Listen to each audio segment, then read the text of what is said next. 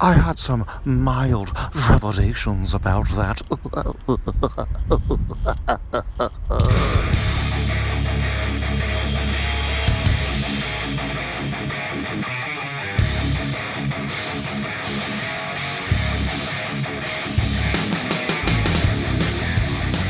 Hey everyone, it's Ben Wan again at Superhouse, and I'm here with Andrew for the next deep dive into the Batman movies.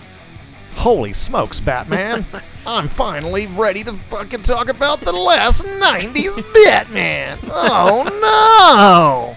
So we put our Batman love to the test by watching what is considered to be the worst Batman movie of all time. So the big question is, was it is it as bad as everyone else says it is?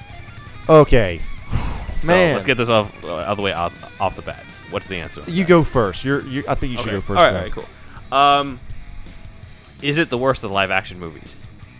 In my opinion, yes, it is. But is it a terrible movie? No. That's that's the way I would differentiate. Is it the weakest out of them? Yes, but I wouldn't say it makes it a terrible movie whatsoever. That doesn't mean that the characterization is some sort of bastardization, bastardization of these characters. There's no quote unquote raping of the childhoods, as people on the internet like to say, on it. It's just a very like my memories of this movie are very ambivalent compared to all the previous Batman movies that we've talked about earlier here. I have fond memories of Batman 89, Batman Returns, Batman Forever, Batman Mask of the Phantasm. We get to Batman and Robin, I'm just like I vaguely remember the merchandise and seeing it in the theater. And that's about it. Like this is the one that I have the least amount of emotional connection to out of any Batman movie, Batman live action movie at least whatsoever. Yeah, like I've said in the other uh, podcasts, um, this is the first one when I walked out of the movie as a kid, and when I, re- I remember as a kid, I liked almost every movie I saw. Mhm. I walk out of Batman, which I loved, obviously loved Batman as a kid, and I was like, I don't know how much I like that, right. and I never saw it again, and, and the whole nipple thing and all that, uh, you know, kind of like left a bad impression in my mind, but. Mhm. Something has happened in the past fucking 20 years where Right. there's something in our collective unconscious that uh, and it's affected me too where there is more acceptance towards Adam West shit yeah. and that's affected me I have the Adam West acceptance lens on watching this movie I guess Schumacher had this ever since day 1 Yeah. because there's a lot of this movie that is fun as hell man I mean it's silly as fuck Yeah.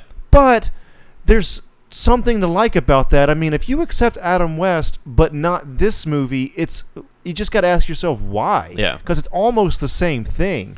The only thing is, and we'll get into this deeper, it just drags in the middle so much. It uh yeah, like there's a different I still feel a difference between the two movies, but I think here's my theory on what you just brought up because like Batman and Robin was just not accepted. It crossed the internet. It was like hate the most hated movie of all time, Yeah. really. Yeah. It was absolutely the most hated and I think a lot of it is when you are growing up a comic book nerd in the 80s and 90s it's not generally accepted. So you want to be accepted and you want to have the representation of it to be the best foot forward. When the representation of it is this comedy that uh, feels lame to a lot of people, then you feel associated with that and you wish that it repre- was represented better. You wish that it was represented the quote unquote dark and serious. That's why this obsession with dark, dark and gritty came about. Yeah, because yeah. people wanted these comic book fans, such as myself, wanted to be taken seriously from the people who looked down on it as kiddie shit because movies like this came out and people thought, oh, this this is all co- corny comic book crap and Right, everything, right. and that that doesn't require much thinking, and we just use it to sell toys. They hadn't really thought about putting depth to it, and so the reason why there's been a shift, I think, more recently is because we've got a shit ton of different Batman interpretations, so much more superhero culture than we did before that the idea of multiple takes on Batman is now more accepted. The idea of accepting Right. Batman 66 is now more accepted because comic books are now more mainstream. Comic book movies are more mainstream. Like Batman has gone from being something where kids on the playground make fun of you with da da da da da da da and all that, uh, you know, with a 60s show and saying he's a lame hero and all that, to now like everybody loves like the the various versions of it, whether it was a cartoon or the Nolan movies or whatever, and loves some sort of superhero movie, whether it's the Avengers or uh, the latest. Um, uh, the latest uh, Deadpool or any of those types of things. So I think it's Right. it's it's that shift came about because of the change, the very much the change in superhero movie culture. yeah, it's it's weird. It's like I, I feel like we were searching for that definitive version at that time. Plus, the '90s were just so inherently dark anyway. I mean, in '97 we were two years away. From, the Matrix is probably already in, almost in production. You know, like Right. like we were in that mood for the 90s and fight club was probably about to be i don't know i just it's just like now it feels like there there's so much more acceptance towards Mm-hmm. this kind of thing than there used to be um, man we were just not ready Yeah. for this movie and, and and i feel like if it were released today i think people would kind of get it more you know like yeah. I don't know what it is I think people wanted a Batman Begins before they even knew they wanted a Batman Begins. yeah And so they came into this movie wanting a Batman Begins, and they got this, and that's why they were pissed off. It's it's it's a subversion of expectations that is the problem here, where people come in and they, they want another Batman '89, they want another Tim Burton type Batman, uh, and they got this, and instead of say, saying like, "Hey, this is just a different take," it was instead. Uh, you know, fuck this movie. Batman's supposed to be dark. It's bastardization, bastardization of Batman, which of the character, it's not at all. We'll go into more to that later right uh, but it it's it's be, it comes from this uh, insecurity that I think every comic book nerd has towards uh, not being taken seriously for liking comic books. That's my opinion in terms of I why, see what you're saying. why. Batman and Yeah, Robin yeah. is so reviled from 1997 until maybe the last few years. It was like we're we're growing up with comics. They're growing up with us. We Yeah. had the Dark Knight and all that shit in the comics, like Dark Knight Returns or whatever, like Mm-hmm. Arkham Asylum and all that. And then it's it felt like they were regressing. Yeah, yeah, and so Yeah. we put that hate out onto Joel Schumacher and company and everything, which, you know, there is a featurette on the DVD and it's on YouTube too if you guys want to see it, but Joel Schumacher flat out says, you know, if you went into Batman and Robin and felt like you were disappointed, I apologize. Okay. I don't think Joel Schumacher has nothing to apologize for. Yeah. In my you think opinion. so? I don't think so. I that's don't a- think he that's does That's nice. That's nice. because of the fact that this is exactly like when he was brought on for Batman Forever. Uh, not a lot of people want to be a part of it because of the Batman Returns reputation. yeah. Suddenly, Batman Forever becomes this hit that nobody knew was going to be a hit, Yeah. and they wanted him to come up with this a sequel as soon as possible, and they wanted to Yeah. sell as many toys as possible. He gave them exactly what they wanted, and he Yeah. didn't exactly the way that he wanted to do it. And as I said before, the actual representation of the characters, if you compare to the comics, is not that much of a, it's not a bastardization at all. It's relatively faithful Yeah. to those elements. Yeah. It's just done in a jokey tone. You can tell Schumacher really loves that version of Batman, but the thing Yeah. is, he does love it though. It is something that he actually enjoys. Schumacher loves Batman. Yeah. Like you can't you can't tell me after comparing after especially if you've been listening to our episodes that like Schumacher didn't add anything to the Batman theatrical representation of this. He covered ground that Burton didn't. And Right, right. you know, as we're finding out as we appreciate more and more, there's certain character things that were just not around in the Burton movies that are here in both Batman Forever and now Batman and Robin after doing Right. another closer look at this. Right. So let's uh, let's dive in here. Usually we like to go character by character Let's do it. on this. So first off, I figure we might as well get this out of the way. Let's talk about Bane real quick. Okay, we're gonna end on Batman then. I take it. Uh, yeah. So Bane, well, Bane is ridiculous. he's in this movie. he, he is in the movie. Uh, dude. Well, he wears a trench coat. he's in a gorilla suit. He takes off the gorilla mask to reveal the Bane mask. Honestly, dude. Okay, it's obviously the most change probably from source material because he's so much sillier. Like mo- he's, supposed most- to have some intelligence, okay, right? yeah. In terms, of, okay, it's the bastardization. If there's any bastardization going on, it's of Bane's uh, personality and character. Yes. Right. So he's because he's basically a henchman. He's a, he's. Poison Ivy Hitchman in this Yeah. movie, which is wild. But the thing is, there's actually so much visual comedy from him wearing a fucking Yeah. s- all the It suits he wears and of- shit. Like, yes, they could have replaced him with a plant. Because I told Andrew, I was like, it didn't have to be Bane. They could have replaced him with a plant henchman. But as I kept watching it, I was like, it just wouldn't have the same effect on us. I, I don't think it It's wouldn't so be as silly. funny. It It's would not so be as funny. because you don't expect. I think it's because we know the comics and we know Bane. To see Bane painted in that light makes it even more hilarious than if it was just some random henchman. Exactly, and I think to Schumacher's credit, like we grew up and especially in our early teens, thinking that was a wrong representation of Bane, Mm-hmm. which it is. But you can see, I see now as an adult that he was like, he uses it for. It's like it, it's the same comedic effect that Adam West had, where Right.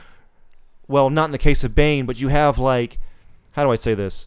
On one level, it's it's badass or it's an action movie, but for adults, they're seeing a totally different thing. Mhm. They're seeing a comedy, Yeah. like uh, Bill Dozier Batman, Adam West Batman. It, it, it functioned on those two levels simultaneously, Right. and I think I feel a little bit of that with Bane and some of the other things. Not just the crazy set pieces, but this Right. this this whole like dual play where a kid will see one thing and an adult will see another. Mhm. You know? Yeah, I can see that too. I do think that uh, we sort of overlook the fact that there are certain Bane elements in this that didn't necessarily get carried over into the Dark Knight Rises, whether it's the mask uh, or the Venom element. Now, obviously, it's done in a more over the top way.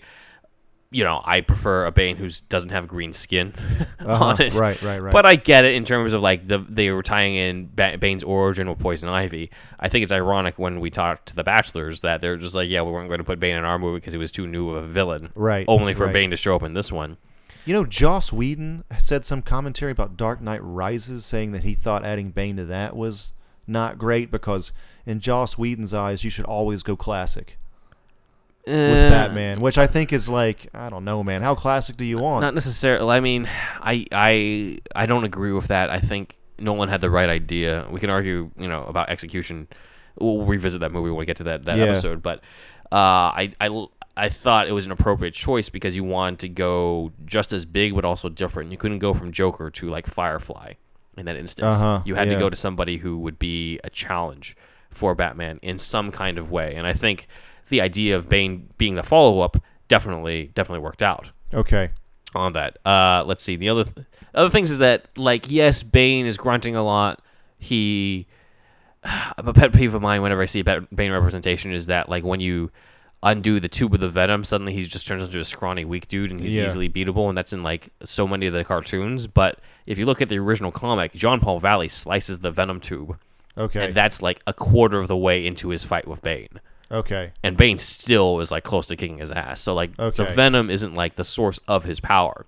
That said, it's kind of ironic to me that uh, so many represent like so many people shit on this version of Bane, yet have copied the like animalistic grunting Bane who's only really powered by Venom, and then you slice the Venom tube and suddenly he's like all weak again, which is basically this version of Bane. Right. So, kind of interesting to like look at that from that light and see Right. that he, he he doesn't he's not that much different from other versions. Yeah, I don't know. It just seems like he's such a strong dude, but then he has his weakness just right out on Front Street. You know, like I don't know.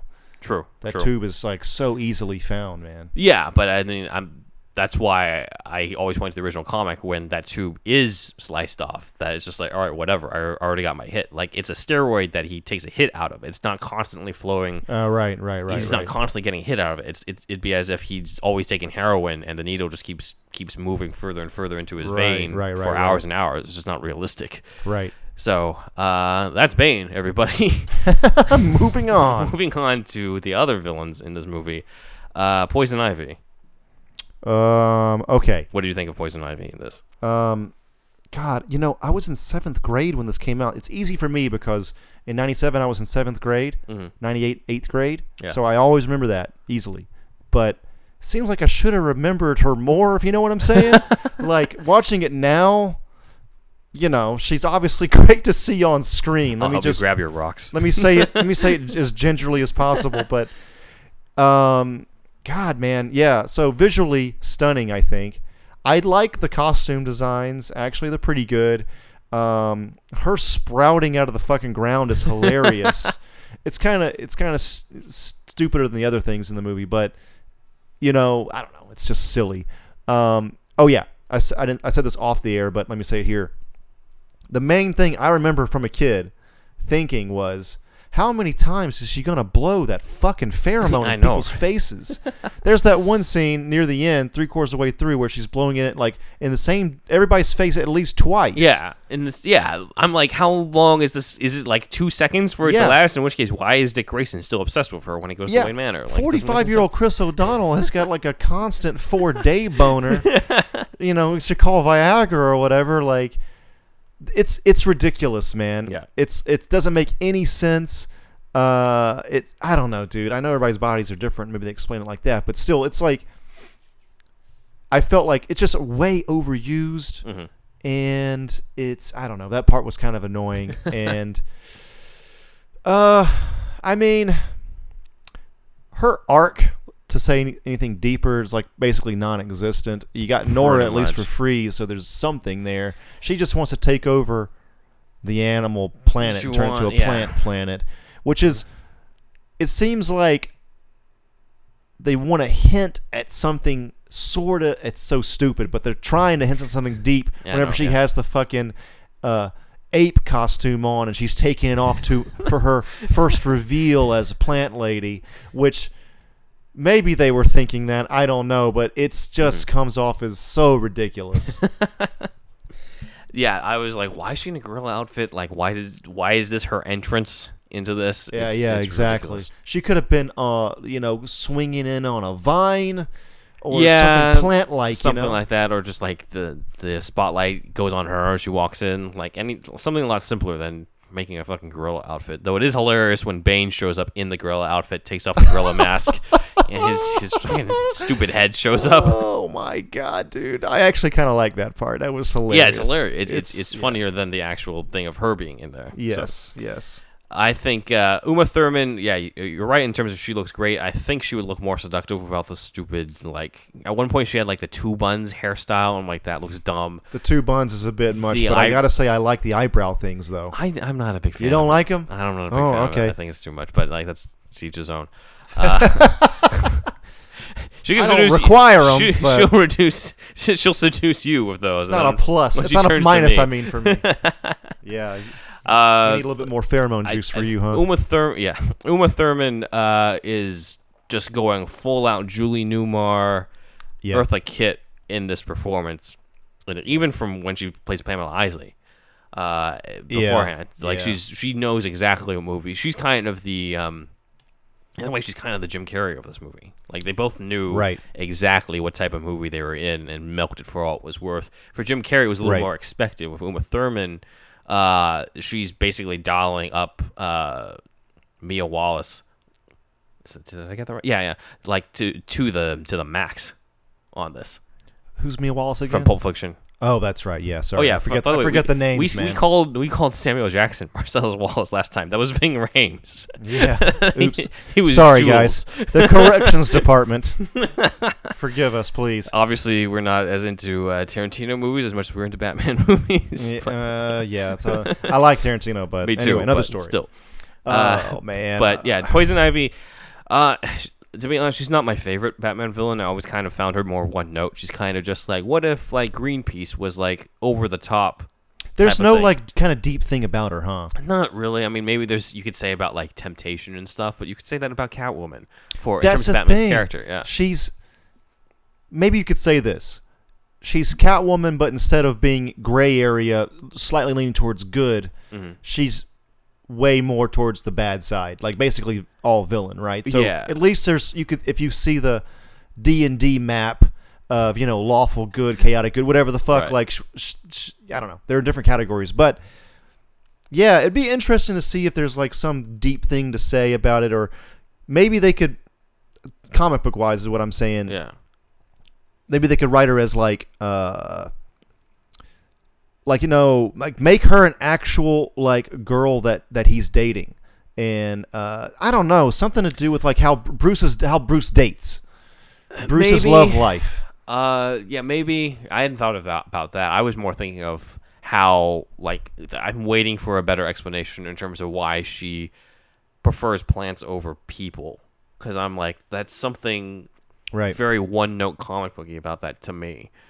I wish there was something about it. Uh, I think Plants are predictable, maybe, or uh, I don't know. I don't Like, there's, there's some there's something that's why I've never really connected to the character that much. She's basically there as like a sex symbol type thing, temptation thing for Batman and Robin for this movie and throughout the comics, and that's pretty much it. And she's just Oh, eye candy. I'm spitballing this now, Yeah. coming off the top of my head, Mm. but the the whole sexual side, Yeah. sexual nature, uh, that could be like the carnal side, and it's almost like an antithesis to her plant side. I don't know, like there's some sort of thematic Maybe. thing you could weave here. I'd like to, to relate some way to Batman or Bruce Wayne. I, I just had an uh, interesting idea just now. What could be an interesting Poison Ivy story is what if um, she gained control of the League of Assassins? Because remember, Ra's al Ghul was all about let's destroy the Earth and Ah. replant it and everything. So what if he was like, well, screw you, Bruce Wayne. I got a new heir, Pamela Isley. Oh, she shit. actually is gonna like do this type of stuff. And wh- how would she be like if she had the whole army at her disposal, was controlling Talia and things like that? Maybe tie in the Lazarus pit with her. I, I don't know. I'm just spitballing myself over Right, here. right, but right. I like doing this though. When we talked about the Riddler Yeah. for a while, Yeah. Uh, in a previous episode. I forget which one, but I think that was a really great conversation we had about Riddler's arrogance and ego and all Yeah, that. yeah. yeah. It really shed a lot of light on that character. Um, I wish I anyway, could do the same with Poison Ivy, but honestly, I, I don't have much. the listener, if you're out there, please let us know what uh, great Poison Ivy stories there are. Maybe you know and we don't. I mean, I grew up with Hot House. Um, I barely remember much about it. I remember it being a more quote unquote realistic one. Like Poison Ivy's mainly in the Pamela Isley guys, but Batman still Okay. knows she's Poison Ivy. So it's a little bit more on the realistic side. Also, the scene of Poison Ivy taking the flower and going, "He loves me, he loves me not," Uh-huh. is right out of Hot House. That's the ending of that. She's in Arkham. Is that like a that. full-on trade, or I'm actually not familiar with that one? Uh, it's a it's like a three arc story or a one issue story. I'll have to look. In, I'm pretty sure it's on DC Universe. this is like uh, I should in the reread it, 90s or 2000s. Yeah, definitely because it's one of the first comics I owned. Actually, Oh, interesting. I owned a comic that was basically a collection of Legends of the Dark Knight, and it had uh, a story called Blades, which had him against the Cavalier. And I was like, this is kind of weird. He's up against a guy with a sword. Uh, but it tied it to uh, Batman's past with Zorro, so that was kind of cool. Oh, wow. Uh, there was another Bat-Mite story, but it was like a modern day version of Bat-Mite, where Bat-Mite like turns homicidal and he's like some sort of demon thing. So like that was weird. And I then- have never read a Bat-Mite comic, yeah. dude. The last one was this Poison Ivy one, and I remember gravitating towards that because that was the only fucking character I knew about at the time. I'm just like, I don't know who this Cavalier or this Bat-Mite guy is, but I know Poison Ivy because of the cartoon and because of the movie. So I remember reading it as a kid. I should reread it again, uh, considering that connection, and because I don't know, I'd like she's a character who's yeah, she's a popular Batman villain, but she's not one of my favorites simply because I don't really have anything to connect with her on a uh, just a motivation or character depth level. It seems like that somebody needs to Alan Moore this shit. You know what I mean? They need to have add that some depth where depth never was before. I'll write the killing pedal or something like that. There's, so, dude, you know, like Swamp Thing was kind of bullshit before he took over. Like, right? Yeah. you know, like there's something, there's something for everybody. Yeah, you know, true. you just got to unlock that character. True. Uh, yeah. Yeah. All right. Well, the other villain of the show, who I know is one of your favorites, I don't know why it is, dude. Mr. Freeze in Hell, Batman. Dude, let me tell you, I fucking love those fucking polar bear slippers, man. Sing. it's like that scene especially cements Yeah. that what what kind of movie this is. Like this is a fucking comedy. Like this there's is no, so ridiculous. You can't tell me that they intended to go s- serious and it turned into a comedy. Like it went in with all its intentions being like this. It is really funny. Mm-hmm. Uh, I think it really works in that way. Um, I don't. You want me to just go over? Yeah. Go, yeah. Yeah. Go ahead. Okay. I don't really love the suit, and I wish the glasses turned red. Same. Yeah. It's just overdone. Like every, all the design, except for I think the best designed suit in this movie, and we'll get to it later more in depth, but is Robin's suit, his first suit. Mm, yeah. I think that's the most solid suit in the whole fucking movie. But like just like the Batmobile and Mister Freeze's suit in this, Everything is garish over the top. way overdone. I know things are supposed to be overdone, but the thing is, it's like it's like the Transformers in Michael Bay's movies. Like it's like, dude, less is more, man. Seriously. you're designing the fuck out of this. Like, take a page from the fucking um cartoons book, dude. Like. that's what people want anyway. Like it's just like I don't know, maybe because of Arnold, he wanted like a fucking Terminator looking suit or something, it- uh, or I don't know, overly robotic looking. Right. Just don't like it. Okay, uh, f- aside from design wise, uh, the the the subplot with Nora. I like that. Okay, I mean they definitely were stealing from the movie, uh, the the the cartoon left, Heart of Ice. Yeah. Heart of Ice left and right, which is a good thing to steal from. Really. Yeah. Uh, could have had more of that, and actually, a lot of that plot, especially it being connected with um, Alfred's subplot too, more or less works, man. Yeah. It more or less works. I kind of wish that this was just you kept the we go into Batman and Alfred scenes later, but if they kept that subplot, but then was basically Heart of Ice for the rest of this Yeah, in a feature form, like imagine how that could have gone. right. And you kept the tone of those Alfred scenes, but with a different type of Mister Freeze uh, and everything. Mister Freeze, uh, obviously in this one, he's very punny. on the ice stuff, Every it's- single it's too much, and Arnold's clearly having fun with that. But Arnold's best moments uh, are when he's not actually doing any of that. Arnold's best moments are actually when he says nothing. He's actually kind of okay in the in whenever he's he can actually emote. At this point, he'd been acting since the mid '80s. Yeah, no, he's actually amazing in just the facial expressions when he's just when it comes to him and his wife. yeah, yeah. It- it's, it's great, and then it kind of just gets ruined when he's doing just stuff like you know I hate when people talk during the movie, things like that. I mean, that's it's just that's just part of this whole ridiculous movie. Yeah, though, you know. yeah. Like, but I mean, they, know. they did adapt Heart of Ice pretty well in terms of the story of that, and like the ending is kind of underrated when it comes to free, the end of Freeze's arc. yeah, I don't think nobody talks about this. Is the fact that like Batman actually helps with helps Freeze become Victor Freeze again. exactly. Yeah, he he uh, rehabilitates a villain Right. in a way. I mean, not even a way. He never- does. Yeah, and we never saw that, and we haven't even seen it in really any of the movies since, unless you count Anne Hathaway's Catwoman, but not really because she wasn't that big of a villain. It's not Right, like she wanted right. to destroy Gotham with an ice cannon. That whole that arc right there, that really does work well. I, I was actually surprised watching that. I forgot there was like any substance at all of this movie, and there actually in those scenes there there is, and when we get to the Alfred scenes too, it's Yeah. it's like holy shit, man. Yeah, the, it. There are certain parts of this movie. The best scenes in this movie are the ones that feel like they're, they're from a completely different movie. Yeah, well, yes. They come from a completely The last one was like different- that too, wasn't it? Yeah, that too, but uh, to even more of an extent, this one, in my opinion. Um, real quick, uh, one little tidbit is uh, it's ambiguous whether or not this is true, but uh, many people say that Mister Freeze, when in the first drafts, was written for Patrick Stewart. Holy shit, Uh, that would have been incredible. Joel Schumacher says it's a wonderful idea, but no one ever suggested him.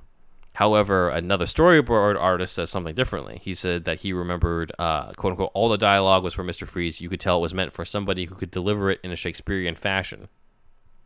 All those puns though, did they change the No, puns he, whenever he said in an Schwarzenegger was earlier added? script. He said Oh, earlier script. He okay. talked more like a Shakespearean type actor. Well, if they were going off fucking um uh, uh Heart of Ice, yeah, then that would make sense. Like I could totally see Patrick Stewart saying, uh, you know, where a warm hand waits, for mine. God damn, I fucking love that episode. engage. Yeah, engage. Um, Hello, Michael Caine. yeah. Because I remember, I remember when I was just watching. This was way back. Entertainment Tonight. It was one of the things I was watching with my parents, and um, it was. Uh, they said coming up. Rumors from the new Batman movie will have Patrick Stewart as Mr. Freeze and Demi Moore as Poison Ivy, and I was like, "Who the fuck are Mr. Freeze and Poison Ivy?" But like, I knew who Patrick Stewart was because I You watched have this memory. Star Trek. Yeah, I, I So specifically this have was memory. being this was considered. then. It was in the news as a rumor. Like it, it was it was definitely on floated TV. around. It was It was floated floated around. around Yeah, before yeah. they announced it was Arnold. So for a while, I thought the sequel to Batman Forever was going to be followed up with that guy, that bald captain dude from Star Trek: The Next Generation that was on my TV set on CBS every week. I think I think you know ultimately Patrick Freeze. Stewart dodged a bullet. Well, yeah, yeah. Yeah. If I'm, I'm saying he would have been great in a different version of Mister Freeze. I'm Yes, saying in our fan, have, in our fantasy movie of a movie where Alfred's dying and the cure is related to Mister Freeze and Nora, and the movie can be a full length adaptation of Heart of Ice. Then yes, Patrick Stewart's perfect for that. The punny, you know, I I just. It's hilarious to imagine Patrick Stewart announcing uh, all the uh, freezing a dude and saying, "The Iceman cometh." Yeah, yeah, yeah. He doesn't. So Kick some ice. let's kick some ice. oh my god. Um, yeah, the lines would have changed. yeah, absolutely. Yeah, Um, for sure. Hey everybody, it's Andrew. I just wanted to tell you about our friend Israel's retro gaming shop, RetroCo. If you go to retro-ko.com, you'll be able to see all of his retro gaming goodies. If you wanted to get that Sega Saturn hidden gem from back in the day, or if you wanted to get the Famicom disk system that you never got as a kid, or any other type of retro game that you were into or uh, import game, please go to retroco.com. That's retro-ko.com. And if you use the Superhouse code Johnson's Ballsack, you'll be able to get a little bit of a discount at checkout. So please, once again, if you could just go to retroco.com, you can also go to facebook.com slash retroco with no hyphen. That's R-E-T-R-O-K-O. You'll be able to find him on Facebook as well. If you were looking for that PlayStation import game that you never got, if you were looking for that Mega Drive game that you never got, or any other kind of retro game, any import game, it could even be European. Israel also curates bundles at RetroCo, and he'll curate that bundle just for you. So please go check him out. If you put in the code Johnson's Ballsack at checkout, you'll receive a Superhouse discount.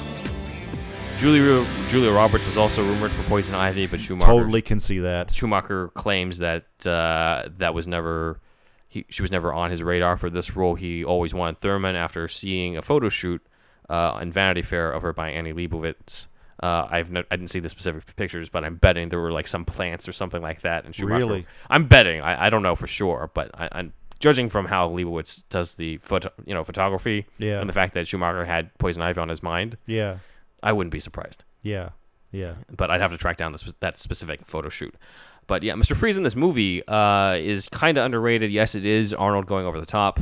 Uh, poor Arnold with a lit up mouth is trying to fight uh, battery acid leaking into his mouth. Actually, Yeah, it looks like that. Yeah, no, it's it- ridiculous. it's, it's true. It, it did. They tried Oh, to light, really? They lit. They, first, they put something in his mouth to light him up. They put lights or something, but because his saliva would interfere with the battery, the battery started leaking. So it leaked literal a- literal acid into his mouth oh my god. and so they had to stop takes and everything and, and it was i'm like why do you need his mouth to fucking light up anyway yeah, that's not necessary. yeah it's like Arnold would have died from the stupidest fucking thing ever. that uh, could you imagine if that happened Like, Yeah. on the set of batman and robin and then like it's a heath ledger situation where just like we must see his last movie and this was his last movie Yeah, exactly. this is what he fucking died Heath, for Heath went out on a fucking bang, dude. So- okay God damn. Yeah, yeah. Oh man, but uh, yeah, I mean Arnold's having the time of his life, but I can't help but wonder. Again, alternate universe. Maybe there was a, a fourth Batman with Patrick Stewart during the Heart of Ice thing, and maybe the fifth Batman is Arnold as Bane doing Nightfall. How do you feel about the suit? Let's talk. I, I said what I thought. Oh, I agree with you completely. Yeah, yeah. I think simplicity is is what you what you go with because really it's just you just need to do in a fishbowl helmet. Pretty much, yeah. in uh, in a refrigerated suit that doesn't have like it's all. This is the most complicated Mister Freeze suit ever. Every other It's version you see in the comic is just it, it's very simple. The one in the um, the one in the animated series is very simple.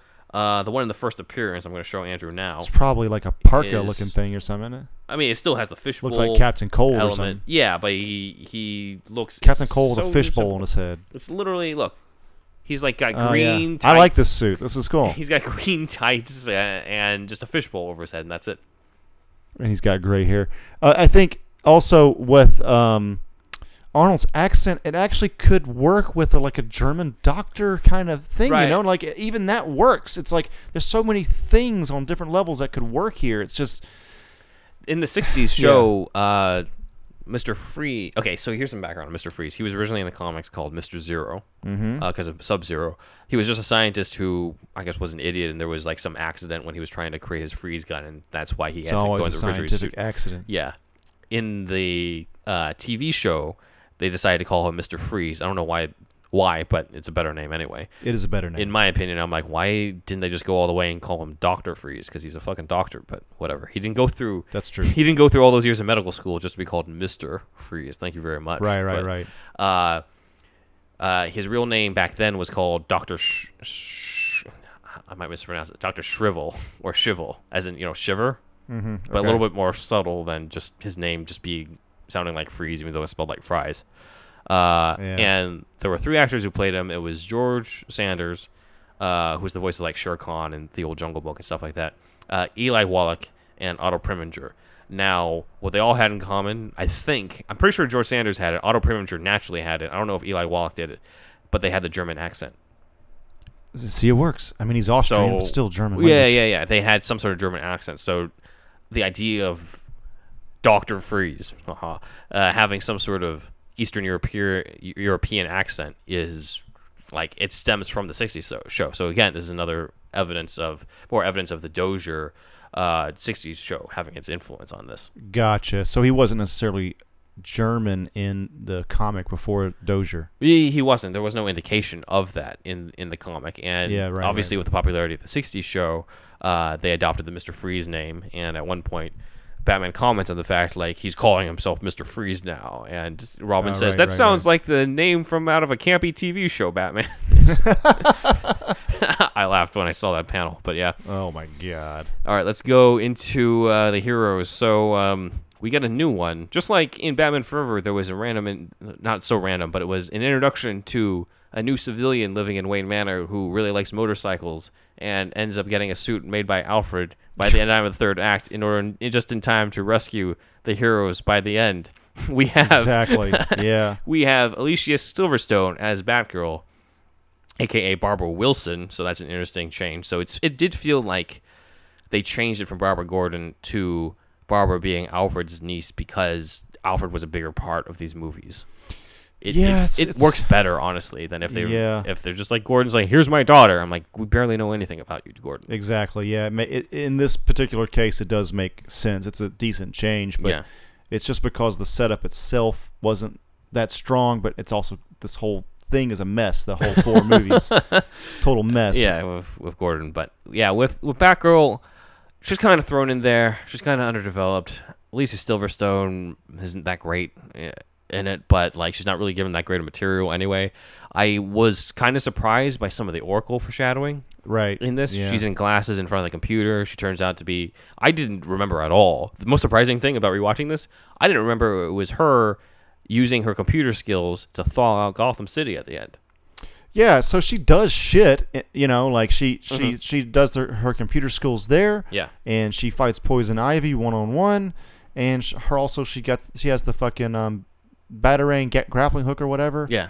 uh for for forty five year old Chris O'Donnell at the end as well. So like in her limited role, she actually is accomplishing she, she does she does stuff. It just it just feels like we go right from oh here's Alfred's random niece and you know some a few introductory scenes and she's motorcycle racing for whatever reason and Uh, now see, that's where the movie drags so yeah much. yeah I mean dude. they have an explanation for it but still it's just it's like cut it. they could out. have had a better origin for this version of Batgirl. I don't mind like when she was actually doing Batgirl shit, it was it was fine, but just getting there just felt forced as hell in terms of it's trying to spend more time with fucking waste of time. Actually, that and the bat nipples are the worst thing about the movie. Like I, I feel like, look, You think the a- nipples are worse than this than in Forever?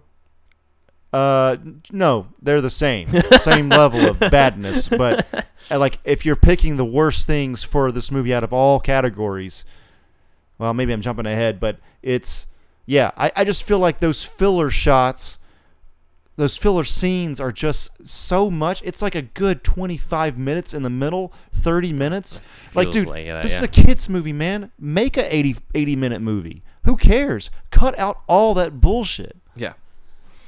Make an 80 minute, 85 minute Batman movie. We'll love you for it. Like this is. I just felt like that was just so I mean, fucking long. Mask of the Phantasm is my favorite, and that's less than 85 minutes. There you go. So- Cut out all the bullshit. Seriously, I think that's the one of the.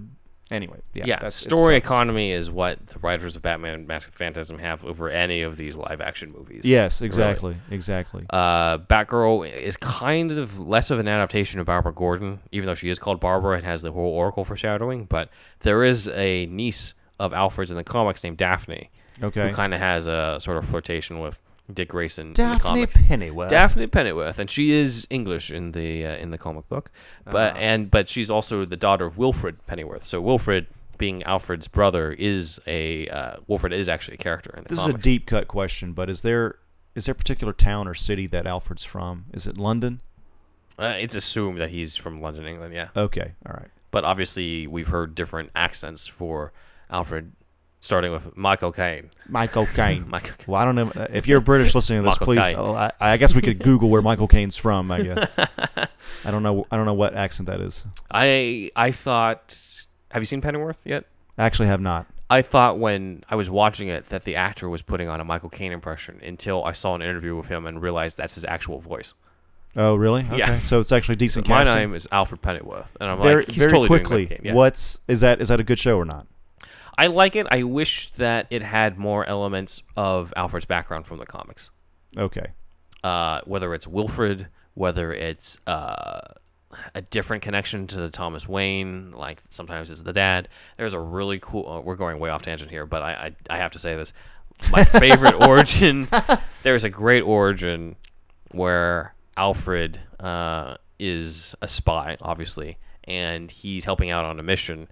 Um, that sometimes involves some like old school golden age characters Okay. old school, school golden age villains so like there's a there's some sort of valkyrie character who used to fight the jsa there's vandal savage there because he's a fucking immortal dude Oh shit. uh, anyways he has to use his acting skills uh, to go undercover uh, and pretend to be a servant in this place so that he can help out with assassination so that kind of all ties in his different skills whether it's the acting or being a spy or being a butler Okay. right uh, but he's given his superior guy gives him a uh, a coin and it's a penny and he says there's a cyanide you know alfred guesses that there's a cyanide pill in it and the boss just says um, you know it's all your life will be worth uh, so keep it on you so at one point alfred gets captured and he thinks this is the end and he opens the penny but instead of a cyanide pill it's something that actually helps him escape Oh shit. uh, and so he leaves. And uh, at the end, he's being hunted by the war criminal who is, uh, you know, he's out to get the butler dude who sabotaged him and everything. Okay. So they said we have to retire you. You have to find, uh, you know, some sort of cover. And so Alfred goes to Gotham, uh, and goes to the front door of Thomas Martha Wayne, and he goes by the name. Hi, my name is Alfred Pennyworth Okay. So because it's- of the penny. we don't know what his actual name is then. I mean, they say that his name is Alfred Beagle, which is the original name of Alfred. oh in the yeah, comics. that's right. Yes. So they're going with the idea that maybe that was his real name. So but- they really they really seem to understand Alfred lore. yeah. oh my so that's my God. favorite version in the comic. I wish they, they there's no version of that in the actual Pennyworth TV show because he's clearly already named Pennyworth uh, in that, and he's not really a spy yet. He just fought in the war. Okay. It's unclear whether or not this actually is a prequel to the Gotham version. I, I don't know, but uh, I, I liked it. I just saw the first episode. I haven't watched all the second one yet. Okay. Uh, but it's it's decent. Uh, but uh, I probably would have gone in a different direction of it. But whatever. Anyway, Back to yes, Batman and Robin. Batman and Robin. What were we talking about again? Oh yeah, Batgirl. Batgirl. I don't know if you, there's anything else that you have to add to that. Uh, let's talk about the suit because it's obviously important. Um, she has a couple costume changes. Um, not great. they're they're all okay. I mean, th- I think they get worse as they go on. Her first one's the best. It's weird that she doesn't have a ca- like. She almost looks closer to the original Batgirl actually, which wasn't Barbara Gordon. It was Betty Kane. Right. It was Batgirl with a hyphen in it, and she just had a mask. She didn't have a cowl on. It was Barbara Gordon who had the cowl. So uh, she kind of has a mix of both because at one point she does have the Barbara Gordon type cowl, and they flat on do the shot from the 60s show of her being on the motorcycle. Yeah, yeah. It's, it's something that I did not notice as a kid because I actually didn't watch a whole lot of uh, uh, Bill Dozier Batman Right. as a kid. I watched it later on in life. Um, but yeah, I mean, I don't know. She's fine. It's just she's just so thrown in there. Yeah, so it's just whatever. Uh, let's talk a bit about Robin, who had your favorite costume then. For some reason, the uh, how do I say this? The design as a whole works. Right. uh, this suit wise. Um, yeah, it makes the most sense, even more than Batman to me. And I I know they're like really like playing off of, uh, you know, Nightwing's design. It's kind of like, uh, well, like a red Nightwing looking design on is, his yeah. suit there, which is Just pretty cool. I think. Um, Chris O'Donnell's good again. I think he's actually kind of a decent Robin. It's decent casting. He he channels Burt Ward, Ward enough, does his own thing when he needs to. Um, some you know comes off as overly whiny or stupid in this one. yeah, he does. He's kind of an idiot in this movie uh, you know, it's like Chris O'Donnell's just doing the best he can. Um, with the material. Yeah, he just has a '90s ass face. like there's, he looks like fucking Rob Thomas from fucking uh, Matchbox Twenty, dude. Like, you know, like there's something about his whole overall look. Like it just, God, even his bone structure looks '90s. Um, but uh, but yeah, he's decent enough. Uh, I don't know, it's fine. He, what do he do story wise again? I know we just watched the movie, but like. I just remember him fucking whining and shit. And I being, mean, being in love, being a dumbass. the being arc in love was with, that like he Bruce can't he and Bruce are close to a falling out because they feel like they can't trust each other. Yeah, yeah, yeah, yeah, Bruce is yeah. always overly protective of him. Robin wishes that he took the training wheels off of him, and Bruce, through what's going on with Alfred, decides to embrace family more, embrace trust more, and everything. And uh, that's why at the end, Robin's like, "You weren't there to help catch me," and things like that. Batman's like, "Well, you know, I knew you would be able to take care of it." That's like, that's the way that they went about their arc. That's a this. decent. It's a decent arc, I think. It's it's, the, It's good again, enough. The Batman and Robin story, uh, specifically those characters, not the Batman and Robin movie story, but I mean the Batman and Robin specific story characters, just like in Batman Forever, are probably one of the better things about this movie. Uh, Yeah, yeah, In terms of an arc yeah. and everything, if if it's only really uh, superseded by the Bruce and Alfred story and the Bruce and Alfred scenes. Yes, Yeah. I guess we'll get to that when we get to Well, Batman. yeah. Okay. Yeah, yeah, we're, we're about to get there. But one thing, Okay. one interesting trivia for you in the original script, because I didn't I didn't read the full script. Just to give you guys a heads up, I know we usually do a deep dive into the original scripts, but that unfortunately that kind of has to end after Batman Forever because afterwards everything else was pretty much the same uh, from Yeah. first draft to uh, to movie. So we'll do a very different type of deep They dive. pumped this one out as Yeah. soon as I could, man. Uh, but in that one, uh, the original beginning wasn't the Superman thing where Bruce is like, yeah, this is why Superman works alone. Originally, he comes out in the costume, and Batman's like, okay, what are we calling ourselves this time? And Dick says, Nightwing, Oh, Scourge of. Evil. And Alfred says, "Good luck, Mr. Wing." and so he was calling himself Nightwing. I think they cut it because they're like, the movie's called Batman and Robin. Why is Robin Robin calling himself a different name right off the start? Are we supposed to change to Nightwing immediately? He was going to be called Nightwing in the very beginning. He would want to be called Nightwing because remember he does uh, flaunt that name or pitch that name in the Batcave in Batman Forever. Yeah, right. Yeah. So I think they want because like Chris O'Donnell is obviously at this point, even in Batman Forever, uh, 45 already- years old. At 45 years old, is, sorry Chris, if you're listening to this, blame Kevin Smith for that. Um, Oh, you heard from Kevin Smith already. Come Chris is Chris is already at Nightwing age before he even started in the tights. You know, he, like I think it made sense to already put him in the Nightwing role. also like. But- it, it, I yeah. mean, they could have done it. Obviously, you could do anything, but aside from even the name of the movie, you're going. You're you're being heavily based off of. Uh, uh, 66 Batman. Right. So it's just like, how are you going to do a 66 version of Nightwing? It's just a little odd. Yeah, yeah. So uh, that was originally in there. So uh, let's now jump to the other man himself, the Batman. uh, George Clooney. Uh, yeah. Your verdict on Clooney. you know, he's okay. Mhm. Um, he definitely like I think he's obviously got the acting chops. It's just obviously he wasn't like given enough to do, and there's more than I remember. There's some scenes where he just it, it, he does come off as kind of natural. To me, there's almost. It seems like I don't know how to say this. Bruce Wayne, his Bruce Wayne is like seems like non-existent, even though we see him a little bit here and there. I don't know. It's just like doesn't have much presence. Right. Um, I think part of it is he does he plays both Bruce Wayne and Batman the same exact way. He didn't change it at all. It huh? doesn't feel like he changed it at all. Like, think about George Clooney's Batman voice. It's basically George Clooney. right. Yeah. Yeah. Yeah. Um, You're right. You're right. I kind of wish because I feel like Clooney could have been a good, a better Batman yeah, with better material, Better uh, direction. better direction. I'd like to see the Michael Clayton George Clooney in uh, you know the the cowl. You know, Yeah, I'm not the guy yeah. you kill. I'm the guy you buy.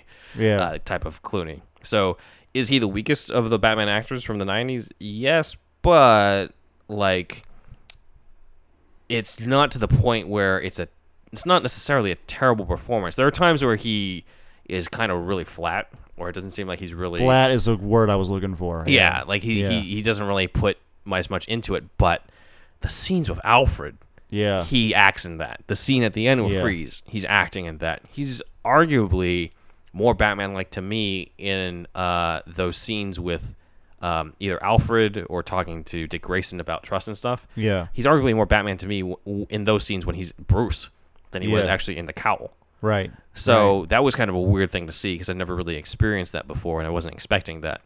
So uh, just to give you guys a preview, then yeah, ranking wise, I feel like he's at the, he's at the bottom of the three main actors so far of the Batman. Yeah, he's kind of at the bottom, yeah, for sure. But the thing not is, completely his fault. not quite as bad as I remember. Though. Exactly, In yeah. our in our in our memory, I, I would say both of us probably in the similar place where we just remember it being so extremely atrocious, right. and it's not quite that level. I think we remember it being atrocious because everyone else said it was atrocious. Yeah. I don't think either of us really felt it was that bad. I think we just felt like, oh, all right. Like Yeah, yeah, we were yeah, more yeah. just ambivalent towards it. We weren't really, we didn't hate it. We just kind of thought we hated it because the rest of the internet said so. and at the, the the '90s internet, AOL, AOL told us to think so. But like AOL's '90s internet didn't talk about how beautiful these Alfred scenes are. So let's go into that for a bit. Okay, Like, holy we're, shit. We're talking about some of the deepest dialogue. It could it, it could have been in Nolan's movie. People, I mean, no one wants to watch this movie anymore, so I get it. so people forget. But there's an exchange about how Batman tries to fight death, Yes. tries to suppress it or whatever. I forget the exact lines, but there is so much depth to What this is Batman, dialogue. but in an attempt to you know fight back death itself. Like it is, that is the core of the character. That is one of the best. You know, Akiva Goldsman has done a lot wrong, but that is probably one of the best senses to sum up the character yeah, ever. yeah, Uh, is that line of dialogue, that exchange? I remember, you know, just a few minutes, you know, just an hour ago or so, when we were watching that, when we were watching that scene, we were floored by like, what is the scene doing in this movie? it's kind of crazy. Yeah, like this is it, I again. I wish that this was Heart of Ice feature film with this subplot kept in with those yeah, scenes. Yeah, because also his whole yeah, his being sick connects with that. Yeah, it's it's so that part's written so well. Well, also really the is. idea of Alfred dying and the role reversal of now Bat Bruce has to take care of Alfred and the guy who used to take care of him yeah, is right, the one like right, right, right, saw- right, right. Just like um, you know the emotions that you felt when you saw Hugh Jackman having to take care of Patrick Stewart and Logan. Right. that type of thing. It's just you flip that on its head, and you just you just can't help but feel like, oh damn, like there's a finality. How about coming. this too? I just thought of this spitballing again. Yeah, But Alfred's sick. He doesn't want to hire any fucking maids to take care of him. He starts to take care of himself. Himself. This leads uh more time. Robin's got to act more on his own, dude. You Mm. know what I mean? Like that. uh, It'll, it could play into Robin's arc too. it could. Yeah, yeah. It's like the, the, there was enough material, honestly, for Alfred dying and Mister Freeze is out there, Yeah. and then maybe you can add in like Alfred's niece, but don't make her Batgirl yet. Yeah. Exactly. Yeah. Just yeah. her to tie into like someone else from Alfred's past, maybe. Robin's got to go out alone for a couple nights. Yeah, and then maybe we get like, oh fuck, I really need somebody out there with me, man. like- and, and he's like, well, then again, I, it would be kind, it would kind of suck to have such an inactive Batman for such a long. part well, of the yeah, yeah, he would be helping it, like, but you can still have the, the tie-in of like losing someone, not wanting to lose someone you love, and that's exactly what he and Victor are going through in this in the story. right, right, right, Victor right. doesn't want to lose his wife. Wife, uh, Batman doesn't want to lose Alfred.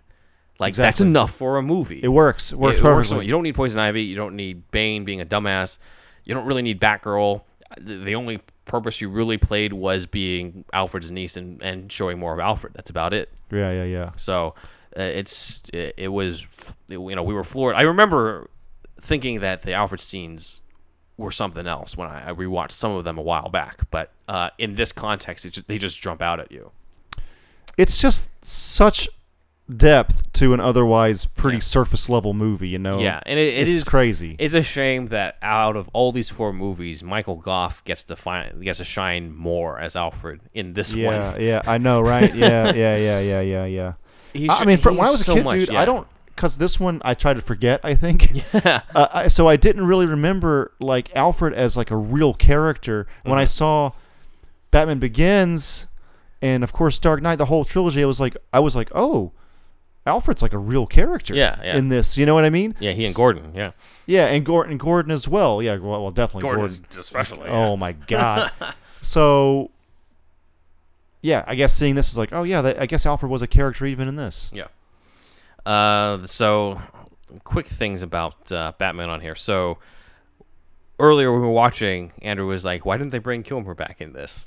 Yeah, I, Okay, I'm so- surprised I didn't ask this earlier. This is a there's a bit of conflicting stories on this. So, if you watch the featurette, uh, it said that the uh, studio really wanted to go ahead and do Batman and Robin immediately.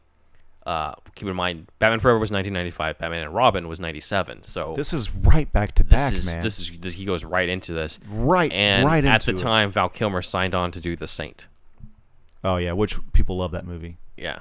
Um, and he just wasn't available for it, and Warner Brothers was not did not want to uh, go ahead uh, or and like delay the movie just for Val Kilmer because they're just like we already replaced Batman before, we can replace him again. So Kilmer maybe wanted to do it, but he was just attached to the Saint. There's a there's a debate on that. So in the featurette, it says that Kilmer wanted to do it, but uh, the scheduling didn't work out. Later on, there's been a Hollywood Reporter um, interview where Schumacher says, "quote Batman Forever when we were on the world tour, it just really went to his head. I'm not going to get into that. He wanted to do Island of Dr. Moreau because Marlon Brando was going to be in it, so he dropped us at the 11th hour." oh, so he was attached at the last second to to be Bat- Batman and Robin. So Schumacher is conflicting. So the featurette makes it seem like Kilmer wanted to come back, but uh, scheduling didn't work out. And then Schumacher now is making it sound like they wanted him back, but Kilmer didn't want to come back because he'd rather do a Marlon Brando movie that is panned as one of the worst movies of all time, as well as The Saint. yeah, So yeah. um, it's Is it's the Saint badly reviewed? I remember people liking that. I haven't heard it- I heard it I haven't seen it in terrible so long. Okay. I don't know. I didn't see it, but uh, so the search went on. Schumacher had to find yet another Batman, and funny enough, uh, one of the people he met for it was one of his previous choices, and that was poor Billy Baldwin. Billy Baldwin said, "quote uh, Schumacher told me you were on my original short list with those three other actors." Those three actors, other actors being Ralph Fiennes, Daniel Day Lewis, and Val Kilmer. But the studio went with Val. This time, I'd like to go with you. And that Friday afternoon, I thought I was playing Batman. And then Monday morning, the headlines in the trade said George Clooney had gotten the part.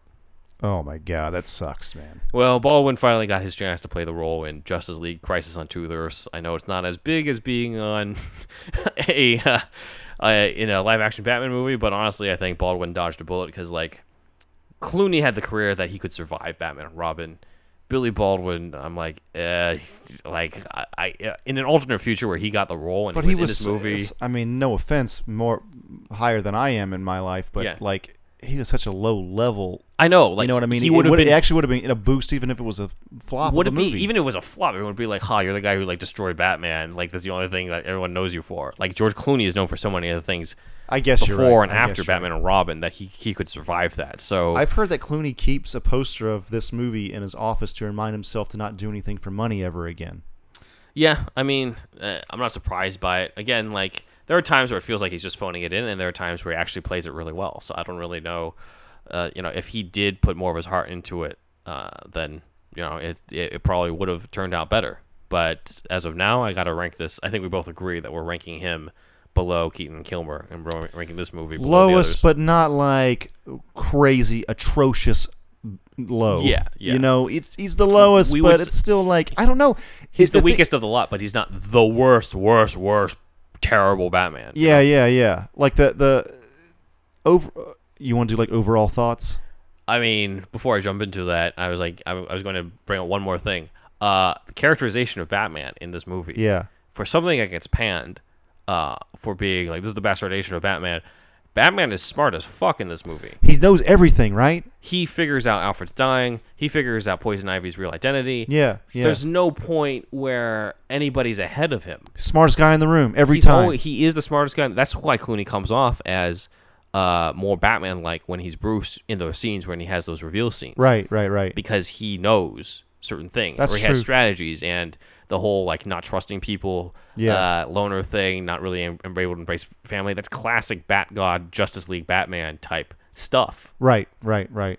So it's really tough for me to look back and remember the time of the internet being like, "This is the worst representation of Batman." I'm like, "This is a better representation of Batman, the character, than Batman '89 and Batman Returns, because he was It never is. like that in either one of those. This guy is sharper than the Keaton version, and on Yeah. top of that, Clooney is the only Batman, live action wise, so far, if we're excluding anybody before Keaton, who doesn't kill anybody.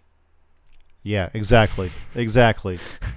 Keaton killed Kilmer killed Two Face at the end of Batman Forever. Otherwise, he would, and you could argue whether or not he was responsible for Two Face's the death of Two Face's thugs when he fired that missile launcher. But Pretty much was. Clooney, yeah, Clooney leaves no body count whatsoever. He saves the scientists. Uh, you could argue Bane died, but that's not really. He, he didn't. He wasn't involved in that. They It sort of Robin leave him on the floor. Yeah, Which I that's the only thing. yeah, but I that, mean, that's shit not. is exploding. But the thing is, he not was so Batman's. he was smaller and easier to carry. I'm Yeah. playing devil's advocate here. Right, but that's not Batman's fault because Batman wasn't even near close That's to where that true. was. That was Robin's fault. That's true. But you think they could have picked him up as they left that room? I think Robin and Batgirl could have done that. Yeah, Yeah. Robin and Batgirl could have done that. Uh, but I don't lay that at the Clooney Batman's feet because of the Okay. fact that he wasn't anywhere close to that. So oh, that's true. Okay, yeah. So we so they have Bane's death on their hands. they have been. Yeah, I I blame Kind that on. Robin and Batgirl. Yeah. Uh, so yeah, the Clooney Batman characterization wise is pretty much dead on. It's it's not super interesting. There's not a ton of exploration, but it's better exploration and better representation than either of the Burton movies. So I mean, how he treats Freeze at the end is That was perfect. I think that's great. The way he treats Freeze, and like you, like we both said, with Alfred, it's it's it's excellent. I mean, it really is. Yeah. So it, it's that that's again that surprised me. The the freeze scene. It feel it feels like this campy movie stops and we actually get a legit scene between Batman and Freeze.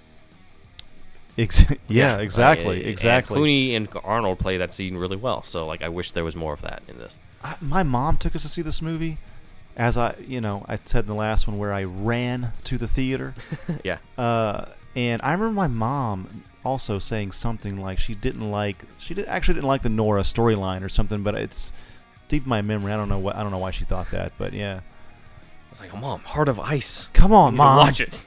You don't know about Nora? Nora. Nora. All right. Overall thoughts. Um, yeah, like I said before, not atrociously bad. Actually, I gotta say, the action scenes, the zany action scenes, were, are entertaining as fuck. Again, like this Batman is a better. Again, he feels like a better fighter than the Be- Keaton one. better fighter, a lot more wire work. I don't think we said that on air. He's more of an acrobat. Like, Yeah. yeah. Maybe he's learned a few things from Dick Grayson. I'm reading. I'm way, reading way much into it, but like, it, if if there's a story explanation at all, that could be one.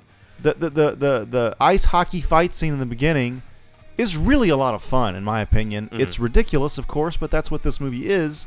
Mhm. Um, all the all the action scenes are actually kind of fun shit, man. It's just it's just that part in the middle that drags like crazy. Right. Yeah. I don't I hate that part actually. It's just so it, it's so unnecessary. We were both on our phones at that point. We're, like, we were okay, both fine, the, the phones were out, man. The phones were out. Um, and then it ends kind of strong with freeze, like we said. So Yeah. um, yeah, I mean, look, it's I had a good time. It's Yeah. fine. Um, obviously the worst one of the '90s, but it's okay. Yeah, It's yeah. It's it's almost like it, it's better to just call it the weakest one because it's The weakest, by default, the but it's not. weakest.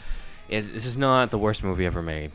Like, come on, there's Killing the to- comic book movie genre entirely until Blade came out. That's what they say. Blade came out like a year later. Okay, I guess Blade was still, Like- go- but they were.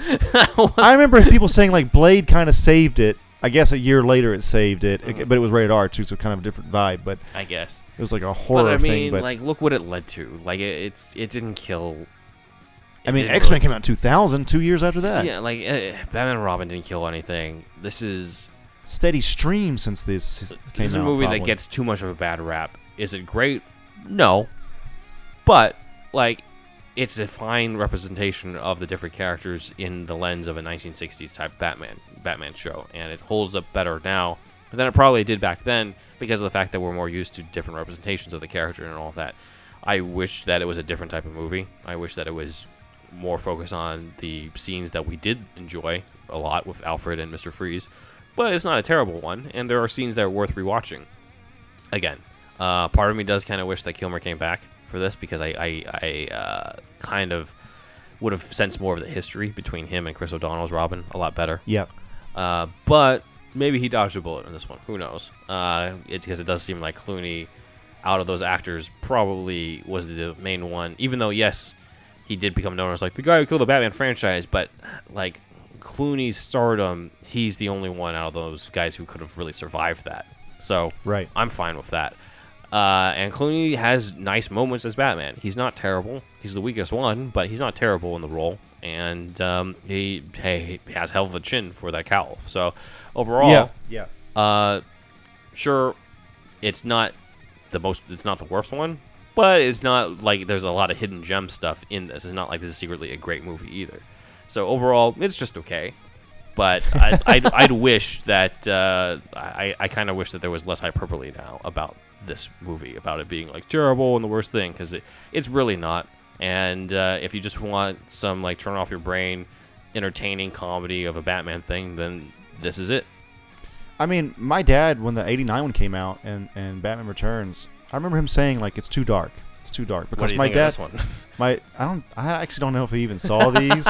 I probably needs to see him though, because like my dad was born in '57, so he was nine Mm. whenever '66 came out. He was the perfect age. He grew up with that series, Ah, so that's his Batman through and through.